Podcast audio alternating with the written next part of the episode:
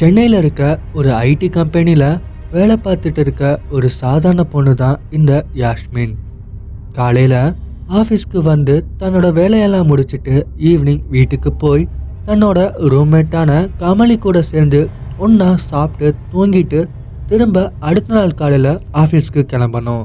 இதுதான் யாஷ்மீனோட வாழ்க்கையிலையும் கமலியோட வாழ்க்கையிலையும் தொடர்ந்து நடந்துட்டு இருந்துச்சு. ஆனால் இந்த ஒரு நிகழ்விற்கு பிறகு அவங்களோட வாழ்க்கையே மொத்தமாக மாறிடுச்சு. அப்படி என்ன நடந்துச்சுன்னா ஒரு நாள் சண்டே ஈவினிங் யாஷ்மினும் கமலியும் வெளியே போகிறதுக்காக ரெடி ஆகிட்டு இருக்காங்க. அப்போ திடீர்னு பயங்கரமாக மழை பெய்ய ஆரம்பிக்குது.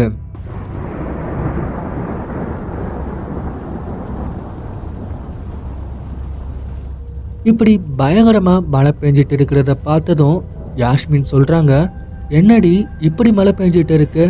காலையில் வெதர் நியூஸில் இன்னைக்கு மழை வராதுன்னு சொன்னப்பவே நான் யோசிச்சிருக்கணும் அப்படின்னு சொல்கிறாங்க அதுக்கு கமலி சொல்கிறாங்க ஆமாம் பாரு இந்த மழை அவ்வளோ சீக்கிரத்தில் நிற்காது போல.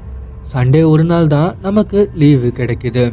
இன்னைக்கும் வெளியே போக முடியாமல் மழை வந்து கெடுத்துருச்சு சைக் அப்படின்னு கோபமாக திரும்ப வீட்டுக்குள்ளே போய் உட்காந்துடுறாங்க அப்போது யாஸ்மின் சொல்கிறாங்க விடு அடுத்த வாரம் நாம் வெளியே போகலாம் அப்படின்னு சொல்லிட்டு கிச்சனுக்குள்ளே போய் நைட்டு டின்னருக்கு சமைக்க போகிறாங்க அதுக்கு கமலி போடி அப்படின்னு சொல்லிட்டு தன்னோட மொபைலை எடுத்து யூடியூப்பில் வீடியோ பார்த்துட்டு இருக்காங்க. அப்போது கமலி த்ரில்லர் தமிழாங்கிற யூடியூப் சேனலில் இருக்க வீடியோஸ்லாம் பார்த்துட்டு இருக்கும்போது கமலி அந்த சேனலில் இருக்க ஓகே ஓகேங்கிற ஒரு வீடியோவை ப்ளே பண்ணி பார்த்துட்டு இருக்காங்க. அந்த வீடியோவில் ஒரு நாலு சின்ன பசங்க ஒன்றா சேர்ந்து ஒய்ஜா போர்டு யூஸ் பண்ணி விளையாடிட்டு இருக்கும்போது அவங்க பயங்கரமான சில நிகழ்வுகளை சந்திக்கிற மாதிரி அந்த வீடியோவில் சொல்லியிருப்பாங்க. அதை பார்த்ததும் கமலிக்கும் இதை ஏன் நாம் இப்போ ட்ரை பண்ணி பார்க்கக்கூடாது அப்படிங்கிற ஒரு ஐடியா வருது. உடனே இப்படி ஒரு ஐடியா கொடுத்ததுக்காக ட்ரில்லர் டைமில் சேனலை சப்ஸ்கிரைப் பண்ணிட்டு வேகமாக ஒரு பேப்பரில் அந்த வீடியோவில் சொன்ன மாதிரியே லெட்டர்ஸ் அண்ட் நம்பர்ஸ்லாம் எழுதிட்டு ஒரு காயினையும் எடுத்துக்கிட்டு விளையாட போகிறாங்க அப்போது கமலி நினைக்கிறாங்க இந்த கேமை நாம் எப்படி தனியாக விளையாடுறது? இதில் பெய்லாம் வரும்னு வேற சொன்னாங்களே. எதுக்கும் யாஸ்மினையும் கூப்பிட்டு அவளோட சேர்ந்து இந்த கேமை விளையாடலாம். அப்போ தான் கொஞ்சம் தைரியமாக இருக்கும். அப்படின்னு யோசிச்சுட்டு கமலி யாஸ்மின் கிட்டையும் போய் கேட்குறாங்க அதுக்கு யாஸ்மினும் சரி இன்னைக்கு வெளியே தான் போக முடியலை.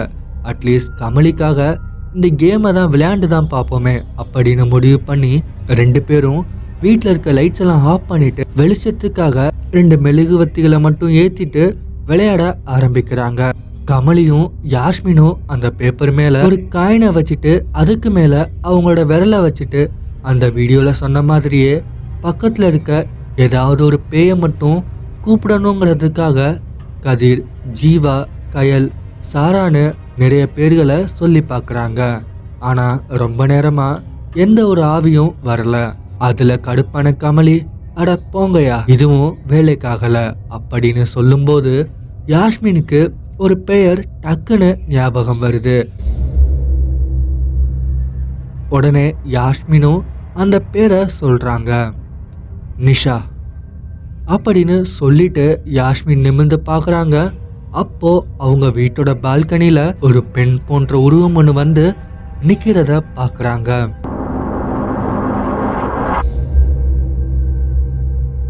அதுக்குள்ள அவங்க ஏற்றி வச்ச மெழுகுவத்திகள் அணைய ஒரு பயங்கரமான ஒரு இடி ஒன்று இடிக்குது.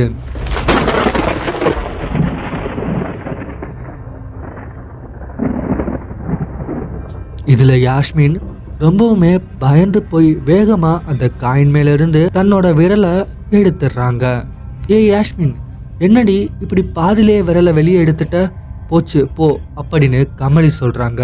அதுக்கு யாஷ்மின் இல்ல அங்க அங்க பால்கனில யாரோ நிக்கிற மாதிரி இருந்துச்சு. அதான் கொஞ்சம் பயந்துட்டேன் அப்படின்னு சொல்லவும் கமலி ஏ இடியோட வெளிச்சத்தினால உனக்கு அப்படி தோணி இருக்கும். இடு நான் வரேன் அப்படின்னு சொல்லிட்டு எழுந்து போய் அவங்க வீட்டில் இருந்த சாமி அலமாரியிலிருந்து கொஞ்சம் விபூதி எடுத்து வீடு ஃபுல்லாக தூவி விட்டுட்டு யாஸ்மினோட நெற்றிலையும் அவங்களோட நெற்றிலையும் வச்சுக்கிறாங்க. சரி இந்த கேம் சரியாக வரல. வா பேசாமல் நாம் சாப்பிட்டு போய் தூங்க வச்சு செய்யலாம் அப்படின்னு சொல்லிட்டு கமலியும் யாஸ்மினும் கிச்சனுக்குள்ளே போய் வேலையெல்லாம் முடிச்சிட்டு நைட் சாப்பிட்டதும் அவங்களோட ரூம்குள்ளே போய் தூங்க போகிறாங்க அப்போ ரூம்குள்ளே போகிறதுக்கு முன்னாடி யாஸ்மின் மெதுவாக திரும்பி அந்த பால்கனியை பார்க்குறாங்க அப்போது அங்கே ஒரு பொண்ணோட உருவம் யாஸ்மினை கையை நீட்டி வா அப்படின்னு கூப்பிடுற மாதிரி இருக்கு. அதை பார்த்ததும் யாஸ்மின் உடனே டக்குன்னு ரூம்குள்ளே ஓடிடுறாங்க.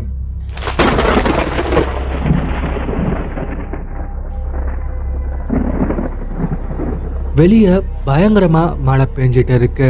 எங்கள் வீட்டுக்குள்ள கமலியும் யாஸ்மினும் தூங்கிட்டு இருக்காங்க. அப்போ பயங்கரமான ஒரு இடி ஒன்று இடிக்குது.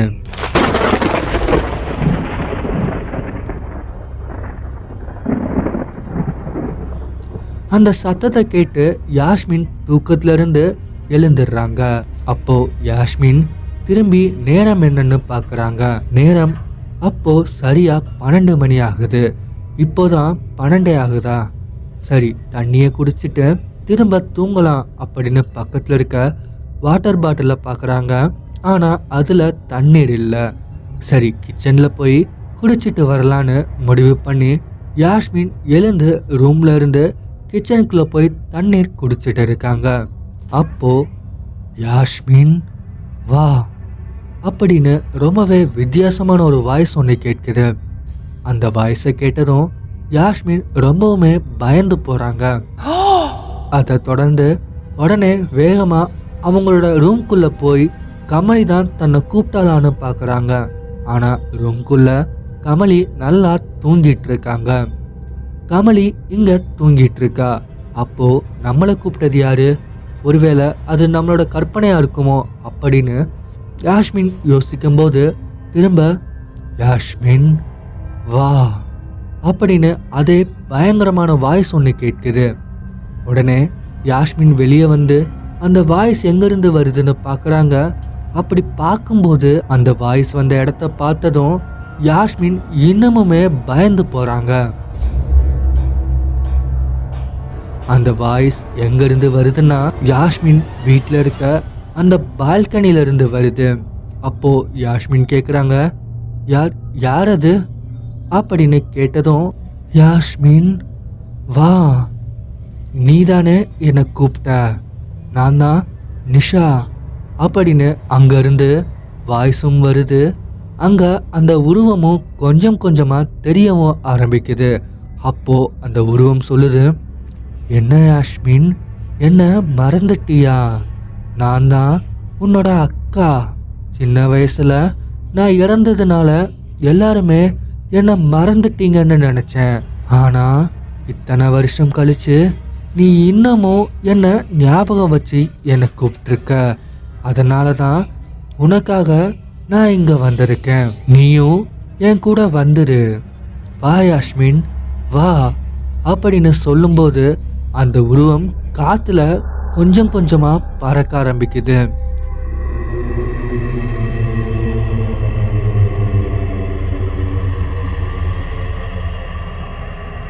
யாஸ்மின் மெதுவாக நடந்து பால்கனி கிட்ட போய் அங்கே இருக்க தடுப்பு சுவர் மேலே ஏறி அந்த உருவத்தோட கையை பிடிச்சிக்கிட்டு அது கூப்பிட கொஞ்சம் கொஞ்சமாக பால்கனியோட இன்னொரு சைடு கீழே சரிய ஆரம்பிக்கிறான்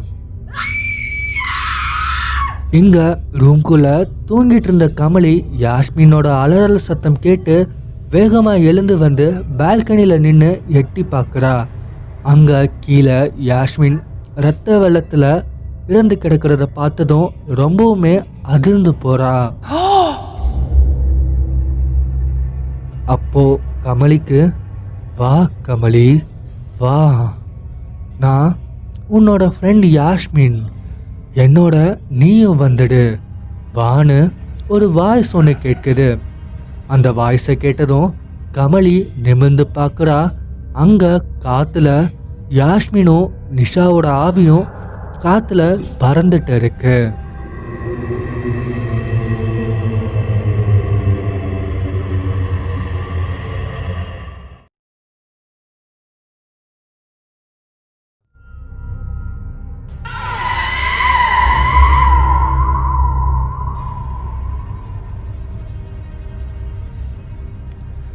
ஜப்பானில் இருக்க மிகப்பெரிய காலேஜஸில் இந்த காலேஜும் ஒன்று இங்கே ஹனாங்கிற பொண்ணு ரொம்பவே சந்தோஷமாக தன்னோட காலேஜ் லைஃப்பை என்ஜாய் பண்ணிட்டு வாழ்ந்துட்டு இருக்கா. அந்த நேரத்தில் தான் ஒரு நாள் ஹனாவோட அக்கா யோகோ வந்து ஹனா கிட்ட ஒன்று சொல்கிறாங்க ஹனா என்னோடய ஃப்ரெண்ட் எமிங்கிற பொண்ணு சொன்னான் இன்றைக்கி நைட் அவங்க வீட்டில் அவரோட அப்பாவும் அம்மாவும் எங்கேயோ வெளியே போகிறாங்க அதனால அவளுக்கு நைட்டு துணைக்கு நம்ம ரெண்டு பேரையும் வந்து அவங்க வீட்டில் தூங்க சொன்னான் அப்படின்னு சொல்கிறாங்க அதை கேட்டதும் ஆனால் சொல்கிறாங்க எனக்கு எந்த ப்ராப்ளமும் இல்லை. நம்ம வீட்டில் அம்மாவும் அப்பாவும் இதுக்கு சம்மதிச்சா நானும் வரேன் அப்படின்னு சொல்லிட்டு ஹனாவும் யூகோவும் அங்கேருந்து கிளம்பிடுறாங்க. காலேஜும் முடிஞ்சிடுச்சு ஹனாவும் யோகோவும் வீட்டுக்கு போய் அவங்க அம்மா கிட்ட பர்மிஷன் வாங்கிட்டு எமி வீட்டுக்கு போகிறாங்க யோகோ எமியோட வீட்டு காலிங் பெல் அடித்ததும் எமி வந்து டோரை ஓப்பன் பண்ணிட்டு யோகோவையும் ஹனாவையும் அவங்க வீட்டுக்குள்ளே கூப்பிட்டு போகிறாங்க அப்போது எமி சொல்கிறாங்க யோகோ இப்போ தான் அப்பாவும் அம்மாவும் வெளியே போகிறாங்க சரி வாங்க நாம் மாடியில் இருக்க என்னோட ரூம்குள்ளே போய் ஏதாச்சும் கொஞ்ச நேரம் விளையாடிட்டு அப்புறமா தூங்க போகலாம் அப்படின்னு சொல்லிட்டு எமி யூகோவையும் அனாவையும் மாடியில் இருக்க அவளோட ரூம்க்கு கூப்பிட்டு போகிறாங்க ரூம்குள்ளே போனதும் நைட்டு தூங்குறதுக்காக பெட்டெல்லாம் ரெடி பண்ணிட்டு மூணு பேரும் விளையாட தயாராகிறாங்க. அப்போது யோட்கோ கேட்குறா சரி என்ன விளையாடலாம்? அப்படின்னு கேட்கவும் ஆனால் சொல்கிறா எனக்கு தெரிஞ்சு நைட் விளையாடுறத விட செம்மையாக ஒரு பேய் கதை சொன்னால் ரொம்பவும் த்ரில்லாக இருக்கும் அப்படின்னு சொல்லுறா அதுக்கு எமியும் ம் ஆமாப்பா. நம்ம தனியாக இருக்க இந்த நேரத்தில் பேய் கதைகள் சொன்னால் ரொம்பவே நல்லா இருக்கும் அப்படின்னு சொல்லுறா அதுக்கு யோக்கோ சொல்கிறா ம் சரி. எல்லாரும் அவங்களுக்கு தெரிஞ்ச ஒரு பேய் கதையை சொல்லுங்க. ஆனால் எனக்கு கதை சொல்லலாம் வராது. பேய் கதையும் தெரியாது அப்படின்னு சொல்லுறா அதுக்கு ஹனாவும் ம் ஆமாப்பா. எனக்கும் பேய் கதையெல்லாம் தெரியாது அப்படின்னு சொல்லுறா. அப்போ எமி சொல்கிறாங்க எனக்கும் பேய் கதைகள்லாம் சொல்ல தெரியாது. ஆனால் ஆன்லைனில் எந்த வெப்சைட்டில் பேய் கதைகள்லாம் இருக்கும்னு தெரியும். ஸோ டைம் வேஸ்ட் பண்ணாமல் வாங்க. நாம் என்னோடய லேப்டாப்பை ஆன் பண்ணி பேய் கதைகளை படிக்கலாம்னு சொல்லிட்டு எமி அவளோட லேப்டாப்பை எடுத்து ஆன் பண்ணுறா லேப்டாப் ஆன் ஆனதும் கூகுள் குரோம் ஓப்பன் பண்ணி அதில் ஏற்கனவே புக் மார்க்காக சேவ் பண்ணி வச்சுருந்த ஒரு வெப்சைட்டை ஓப்பன் பண்ணுறா. உடனே ஹனாவும் யோகோவும் எமி பக்கத்தில் போய் லேப்டாப்பை பார்க்குறாங்க லேப்டாப்பை பார்த்ததும் அவங்க கொஞ்சம் பயந்து தான் போகிறாங்க காரணம் என்னன்னா இது வரைக்கும் அவங்க நினச்சி கூட பார்க்க முடியாத அளவுக்கு பல பேய் மற்றும் அமானுஷ்யமான கதைகள் அந்த வெப்சைட்டில் நிறையவே இருக்கு. கிட்டத்தட்ட அந்த வெப்சைட்டும் இப்போ நீங்கள் பார்த்துட்டு இருக்க நம்ம ட்ரில்லர் தமிழ யூடியூப் சேனல் மாதிரியே இருக்கு. அந்த வெப்சைட்டை பார்த்ததும் ஹனா சொல்கிறா இந்த வெப்சைட்டை பார்க்கவே ரொம்பவும் பயமாக இருக்கு. கண்டிப்பாக இந்த சைட்டில் தான் நாம் கதைகளை படிக்கணுமா அப்படின்னு கேட்கும்போது எம்மி சொல்கிறாங்க ஆமாம் ஹனா இந்த சைட்டில் தான் நான் நிறைய கதைகளை படிச்சிருக்கேன். ரொம்பவே த்ரில்லிங்காக இருக்கும். இப்போது நீங்களும் இதை ட்ரை பண்ணுங்கள் கண்டிப்பாக உங்களுக்கும் பிடிக்கும் அப்படின்னு சொல்கிறா அப்போது யோகோ அந்த வெப்சைட்டில் ஒரு ஸ்டோரியை பாயிண்ட் பண்ணி ஹே எமி ஒரு செகண்ட் இந்த கதையை பாரு. பார்க்கவே ரொம்பவும் நல்லா இருக்கு. இதை ஓப்பன் பண்ணு. இதை படிக்கலாம்னு அப்படின்னு சொல்லவும் எமி சொல்கிறாங்க இல்லை வேண்டாம். இது ரொம்பவும் பயங்கரமான கதை. நாம் வேற கதை பார்க்கலாம் அப்படின்னு சொல்லிட்டு வேற ஒரு கதையை ஓப்பன் பண்ணிட்டா. அப்போ ஆனால் சொல்கிறாங்க என்ன? பயங்கரமாக இருக்குமா? என்ன எம்மி? இந்த வெப்சைட்டில் இருக்க எல்லா கதைகளும் பார்க்க பயங்கரமாக தான் இருக்கு. அப்புறம் எதுக்கு அந்த ஒரு கதையை மட்டும் படிக்க வேணாம்னு சொல்கிற அப்படின்னு கேட்கவும் எமி சொல்கிறாங்க சொன்னா கேளுங்க. அந்த கதை மட்டும் வேணாம் வேணும்னா இந்த கதையை படிங்க. அப்படின்னு சொல்லிட்டு யோகோ காட்டின அந்த கதைக்கு கீழே இருந்த ஒரு கதையை ஓப்பன் பண்ணுறா அந்த கதையோட ஆரம்பத்தில் ஒரு ஃபோட்டோ ஒன்று இருக்கு. அந்த ஃபோட்டோவில் ஒரு பெண் ஒருத்தவங்க அவங்களோட முகம் தெரியாத அளவுக்கு மறைச்சிட்டும் ஒரு லாங் ஒயிட் கலர் ட்ரெஸ் போட்டுக்கிட்டும் பார்க்குறவங்கள பயமுடுத்துகிற மாதிரியே அந்த ஃபோட்டோவில் இருக்காங்க. அதை பார்த்ததும் அனாக்கு ஐயோ தேவையில்லாமல் இப்படி வாயை கொடுத்து மாட்டிக்கிட்டோமே. இன்னைக்கு நைட் நாம் தூங்கின மாதிரி தான் அப்படின்னு யோசிச்சுட்டு அந்த கதையை படிக்க ஆரம்பிக்கிறாங்க.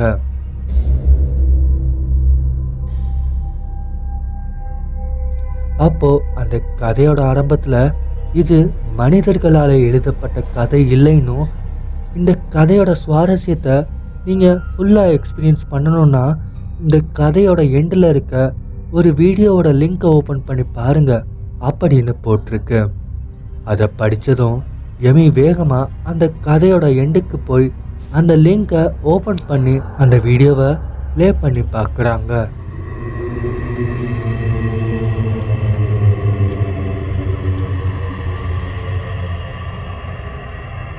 அப்போது ரொம்பவும் பயன்படுத்துகிற மாதிரி ஒரு சத்தம் ஒன்று அந்த வீடியோவில் ப்ளே ஆனதும் அனாவும் யோகவும் அலறி அடித்து அவங்களோட பெட்டுக்கு அடியில் போய் ஒளிஞ்சுக்கிறாங்க. ஆனால் எமி மட்டும் பயப்படாமல் அந்த வீடியோவை ஃபுல்லாக பார்த்துட்டு இருக்கா. அப்போ பூ அப்படின்னு எமி பெட்டுக்கு அடியில் மறைஞ்சிருந்த ஆனா டுல்கோ கிட்ட வந்து என்ன இந்த கதைக்கு இப்படி பயப்படுறீங்க? இதில் நீங்கள் முதல்ல காட்டியிருந்த கதையை படிச்சிருந்தா இந்நேரம் இங்கேருந்து உங்கள் வீட்டுக்கே ஓடி இருப்பீங்க அப்படின்னு ஹனாவையும் யூகோவையும் கிண்டல் பண்ணுற மாதிரி சிரிச்சுட்டே சொல்கிறான் சரி வாங்க. நீங்க பயந்ததெல்லாம் போதும். நாம போய் தூங்கலாம் அப்படின்னு எமி சொன்னதும் அனாவும் யோகாவும் எழுந்து வந்து எமி கூட தூங்க போறாங்க.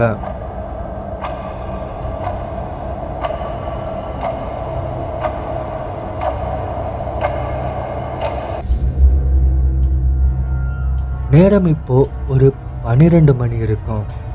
அப்போ ஆனா தூங்கிட்டு இருக்கும்போது ஒரு வித்தியாசமான சத்தம் ஒன்று கேட்குது அது என்ன சத்தம்னா யாரோ ஆனா தூங்கிட்டு இருக்க அந்த ரூம்குள்ள இருந்து பேசுற மாதிரியான சத்தம் ஒன்று கேட்குது இந்த சத்தத்தை கேட்டதும் ஆனா வேகமா எழுந்து வேற யாராச்சும் அந்த ரூம்குள்ள இருக்காங்களா? அப்படின்னு பார்க்குறாங்க ஆனா ரூம்குள்ள இவங்க மூணு பேரை தவிர வேற யாருமே இல்லை. அப்போது எங்கேருந்து இந்த சத்தம் வருது அப்படின்னு கவனிக்கும் போது தான் தெரிய வருது அந்த சத்தம் யமி தூக்கத்தில் முணங்குறனால தான் வருதுங்கிறது தெரிய வருது. ச யமி தான் தூக்கத்தில் முணங்குறாளா? நான் கூட என்னமோ ஏதோ அப்படின்னு நினச்சி ரொம்பவும் பயந்துட்டேன் அப்படின்னு நினைக்கும்போது யமி தூக்கத்தில் கொஞ்சம் கொஞ்சமாக பேசவும் ஆரம்பிக்கிறாங்க. அப்படி அவங்க என்ன பேசுகிறாங்கன்னா தெரிஞ்சிருச்சா? உங்களுக்கு தெரிஞ்சிருச்சா அப்படின்னு பேசிட்டே இருக்காங்க. இதை கேட்டதும் அதிர்ந்து போன ஹனா வேகமாக பக்கத்தில் தூங்கிட்டு இருந்த யோகோவை எழுப்பி ஏ யோகோ எழுந்துரு. இங்க பாரு உன்னோட ஃப்ரெண்டு தூக்கத்தில் ஏதோ உளறாங்க அப்படின்னு சொல்கிறாங்க அதுக்கு யோகோவும் என்ன என்ன இது?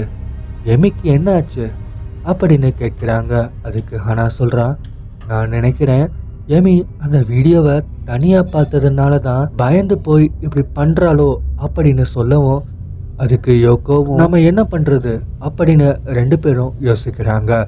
அப்போ தூங்கிட்டு இருந்த எமி திடீர்னு எழுந்து அனாக்கும் யோகோக்கும் முன்னாடி நிற்கிறாங்க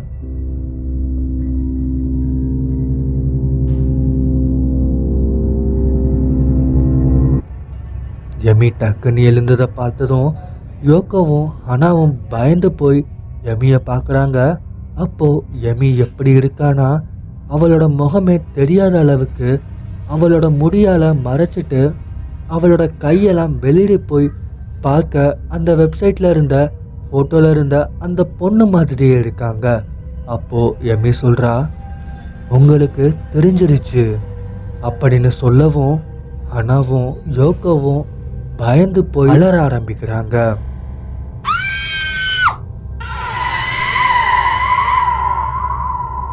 பயத்தில் அலறின ஹனாவும் யோகவும் அங்கேயே மயங்கி விழுந்துடுறாங்க. கண் விழிச்சு பார்த்தா பகல் பொழுது விடிஞ்சிருச்சு ஆனால் எழுந்து ச இது வெறும் ஒரு கெட்ட கனவு அப்படின்னு பக்கத்தில் படுத்திருந்த யோகோவை எழுப்பி அவங்களோட வீட்டுக்கு கிளம்புறாங்க. ஆனால் அவங்க கிளம்பும்போது எமியோட வீட்டில் யாருமே இல்லை. சரி எப்படியும் எமி காலேஜ் வருவாள் அப்போ பேசிக்கலாம் அப்படின்னு வேகமாக கிளம்பி காலேஜுக்கு போகிறாங்க காலேஜில் ஹனாவும் யோகோவும் எமிக்காக காத்துட்டு இருக்காங்க. ஆனால் எமி காலேஜுக்கு வரவே இல்லை. அப்போதான் யோகோ இரவு நடந்த விஷயங்களை பற்றி ஹனா கிட்ட கேட்குறாங்க. அப்போதான் அவங்களுக்கு தெரிய வருது அது ஒன்றும் கனவுலாம் இல்லை. உண்மையாகவே அது நடந்திருக்கு. அப்படின்னு தெரிய வருது. உடனே வேகமாக அவங்களோட மொபைல்ல இருந்து எமிக்கு கால் ட்ரை பண்ணுறாங்க ஆனால் எமியோட நம்பர் சுவிட்ச் ஆஃப் அப்படின்னு வருது. சரி எமியோட அம்மாவுக்கு கால் பண்ணி கேட்கலாம் அப்படின்னு அவங்களுக்கு ட்ரை பண்ணுறாங்க எமியோட அம்மா கால் அட்டன் பண்ணிட்டாங்க. உடனே யோகோ அந்த காலை ஸ்பீக்கரில் போட்டுட்டு ஹலோ ஆண்டி. நான் எமியோட ஃப்ரெண்ட் யோகோ பேசுகிறேன் எமிக்கு என்ன ஆச்சு? அவன் ஏன் இன்னைக்கு காலேஜ் வரல அப்படின்னு கேட்குறாங்க. அதுக்கு எமியோட அம்மா சொல்கிறாங்க என்னம்மா இப்படி பேசுகிறீங்க உங்களுக்கு எதுவும் தெரியாதா? எமி ஒரு வாரத்துக்கு முன்னாடியே இறந்து போயிட்டா. இப்போ கால் பண்ணி இன்னைக்கு என் காலேஜ் வரலன்னு கேட்குறீங்க? அப்படின்னு சொல்கிறாங்க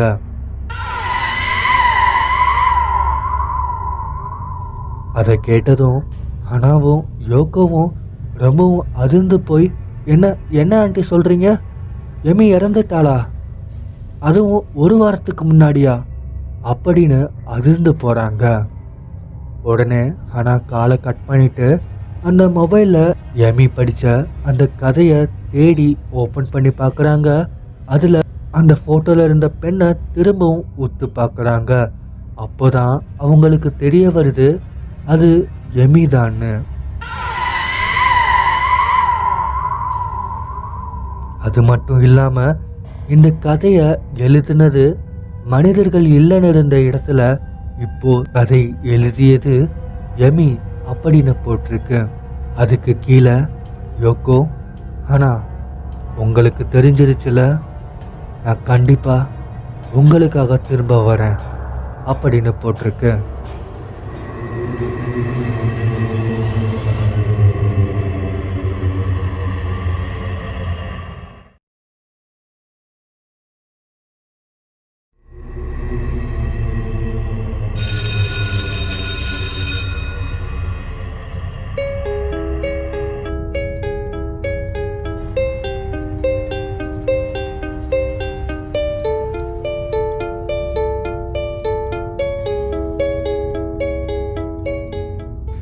நார்மலான ஒரு காலேஜ் டே காலையில் கிளாஸஸ் ஸ்டார்ட் ஆகிடுச்சு.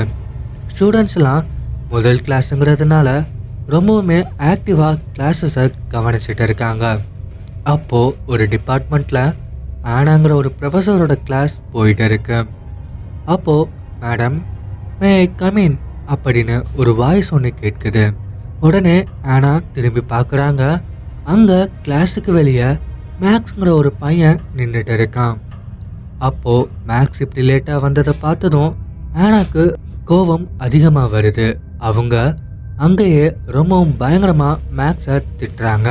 அப்புறம் கொஞ்ச நேரம் கழித்து மேக்ஸ் கிட்ட இதான் உனக்கு ஃபர்ஸ்ட் அண்ட் லாஸ்ட் வார்னிங் இதுக்கப்புறம் இந்த மாதிரிலாம் லேட்டாக வரக்கூடாது அப்படின்னு சொல்லிட்டு உள்ள கிளாஸ்க்குள்ளே போய் உட்கார சொல்கிறாங்க உடனே மேக்ஸும் அவனோட பிளேஸில் போய் உட்காந்துடுறான் கிளாஸ் திரும்பவும் ஸ்டார்ட் ஆகிடுச்சு.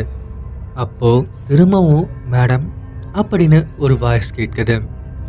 உடனே ஆனா திரும்பி பார்க்குறாங்க. இந்த தடவையும் அது மேக்ஸ் தான். மேக்ஸ் தான் திரும்ப கூப்பிட்டுருக்கான். மேடம் நான் உங்களுக்காக ஒன்று கொண்டு வந்திருக்கேன் அப்படின்னு சொல்லிட்டு மேக்ஸ் அவனோட பேக்கில் இருந்த ஒரு பாக்ஸை எடுத்துக்கிட்டு ஆனா பக்கத்தில் போய் மேடம் இந்தாங்க. இதை நான் உங்களுக்காகவே பண்ணினேன். இது ஹோம்மேட் ப்ளம் கேக் சாப்பிட்டு பார்த்துட்டு எப்படி இருக்கு அப்படின்னு சொல்லுங்கன்னு சொல்லிட்டு மேக்ஸ் அவனோட பிளேஸில் போய் உட்காந்துடுறான் ஆனால் மேக்ஸ் கொடுத்த அந்த பாக்ஸை வாங்கி டேபிளில் வச்சுட்டு திரும்ப தன்னோட கிளாஸை ஸ்டார்ட் பண்ணுறாங்க நேரம் போய்கிட்டே இருக்குது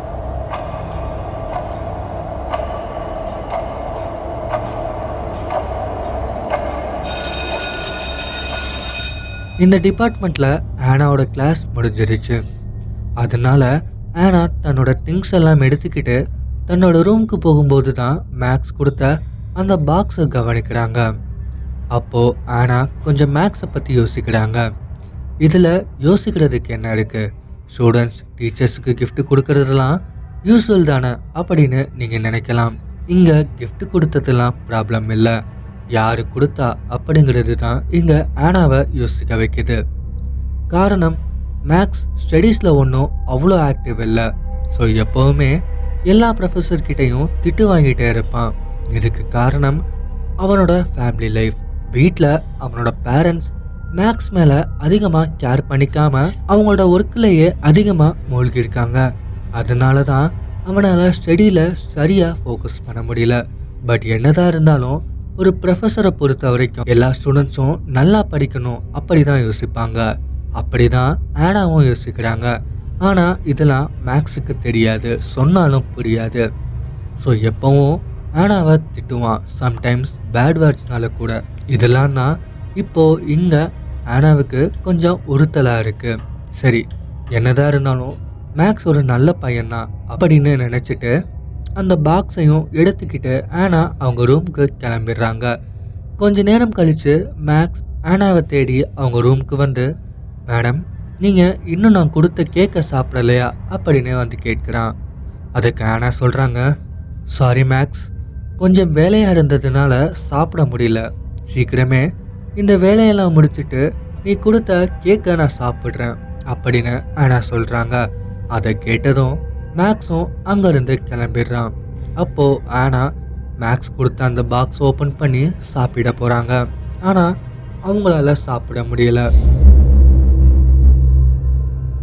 ஆனா நாளைக்கு மார்னிங் அவங்களோட முக்கியமான ஒரு ஃபேமிலி மெம்பரோட மேரேஜ் ஃபங்க்ஷனை அட்டன் பண்ணணும். அதுக்காக இன்னைக்கு ஈவினிங் ஆனா அவங்களோட சொந்த ஊருக்கு போகிறாங்க அதுவும் ஃப்ளைட்டில் அதனால ட்ராவல் டைமில் வாமிட்டிங் மாதிரி எதுவும் ஆகிடக்கூடாதுன்னு மேக்ஸ் கொடுத்த கேக்கை சாப்பிடாம அந்த பாக்ஸை க்ளோஸ் பண்ணிடுறாங்க. திரும்பவும் மேக்ஸ் வந்து ஆனா கிட்ட சாப்பிட்டீங்களா? அப்படின்னு கேட்கும்போது அவனுக்காக சாப்பிட்டேன்னு சொல்லி ஆனா மேக்ஸை அனுப்பிச்சி வச்சிடுறாங்க. ஆனால் நிஜமாக ஆனா மேக்ஸ் கொடுத்த அந்த கேக்கை சாப்பிடவே இல்லை. அவன் கஷ்டப்படுவான்னு அதை சாப்பிட்டதாகவும் ரொம்ப டேஸ்டாக இருந்ததாகவும் சொல்லி ஆனால் மேக்ஸை அனுப்பிச்சி வச்சிடுறாங்க. இதை கேட்டுட்டு மேக்ஸும் அவனோட கிளாஸ்க்கு கிளம்பிடுறான். நேரம் போய்கிட்டே இருக்கு.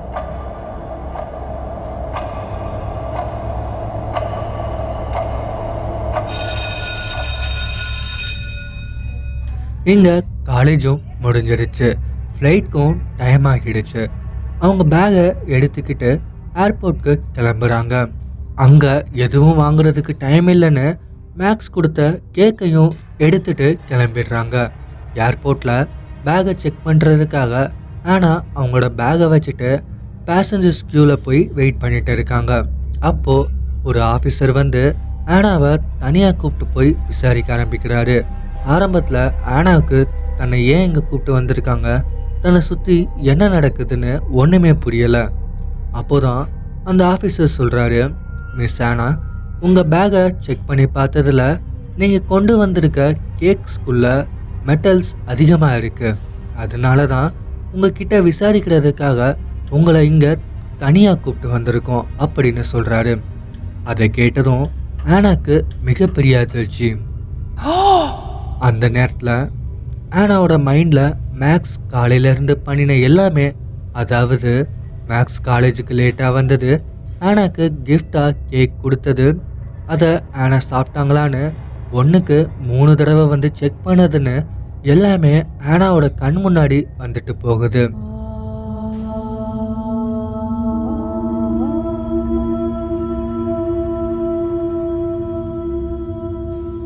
அப்போ ஆனா அந்த ஆஃபீஸரை பார்த்து கேட்குறாங்க அதில் அந்த கேக்ஸ்குள்ள அப்படி என்ன இருக்குது அப்படின்னு கேட்குறாங்க. அதுக்கு அந்த ஆஃபீஸர் சொல்கிறாங்க கேக்ஸ்குள்ளே இருந்தது ரொம்பவும் ஷார்ப்பான ரேசர் பிளேட்ஸ் அதுவும் நிறைய இருக்கு அப்படின்னு சொல்கிறாங்க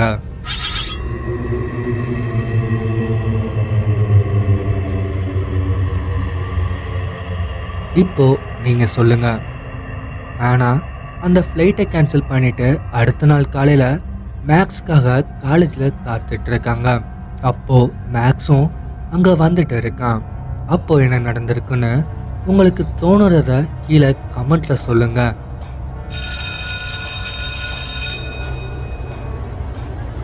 அண்ட் உங்களுக்கு இந்த வீடியோ பிடிச்சிருந்ததுன்னா லைக் பண்ணிட்டு மறக்காம உங்களுடைய நண்பர்களுக்கும் இந்த வீடியோவை ஷேர் பண்ணுங்க. கடைசியாக நம்ம சேனலை சப்ஸ்கிரைப் பண்ணிவிட்டு பக்கத்தில் இருக்க பெல் ஐக்கானையும் கிளிக் பண்ணிக்கோங்க.